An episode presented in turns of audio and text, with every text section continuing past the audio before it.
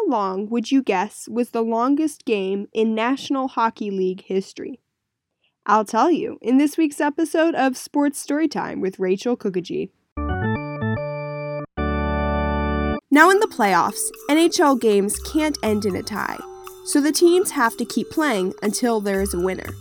Now, most people have seen a few double or even triple overtimes in their day, but the daddy of all endless playoff games, as writer Stan Fischler called it, occurred in Montreal on March 24, 1936. Now, I say March 24th, but really I should say March 25th because this game went into the next day. It was just game one of the semifinal round of the Stanley Cup playoffs between Detroit and Montreal. It finally ended in the sixth overtime when a rookie on the Red Wings, Mud Bruneteau, scored the game's only goal. Final score 1 to 0. Total time of play 176 minutes and 30 seconds. Ladies and gentlemen, that makes a grand total of nine periods of hockey in one postseason game. Three times as much as a normal length game. Oh, and back then, Zambonis or Zamboni type resurfacing machines didn't really exist.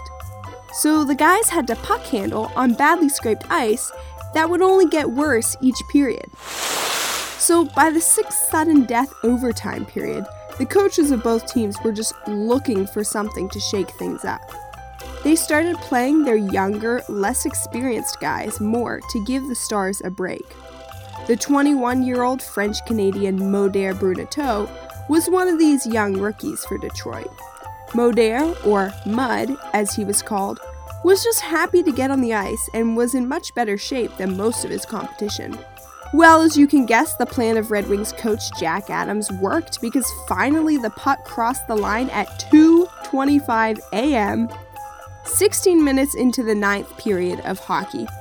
Now you'd think by almost 2:30 in the morning, the fans would have cleared out, but no. The arena was still mostly full by fans who, while they were somewhat numbed by the lack of action or lack of scoring going on, were still giving a good amount of cheering on and off throughout the game. Now, the goaltender for the Red Wings, Normie Smith, was actually also a rookie, and he blocked 90 shots for their shutout. Detroit went on to win the series in three games and went to the Stanley Cup final where they beat the Toronto Maple Leafs and took home the cup. And the NHL learned a lesson about the need for better ice, especially in overtimes. As a result, the league wrote a new order that resurfacing between periods be mandatory. But it wasn't until much later that Zamboni machines were used for this. And the Zamboni doesn't solve everything, because even in the 2000s, the league has seen games as long as 138, 140, and 152 minutes. Now, those are some long games, but again, nothing beats the Detroit Red Wings beating the Montreal Maroons at 2:25 in the morning, especially when the puck finally crossed the line and got stuck in the twine. Probably just happy to finally be there.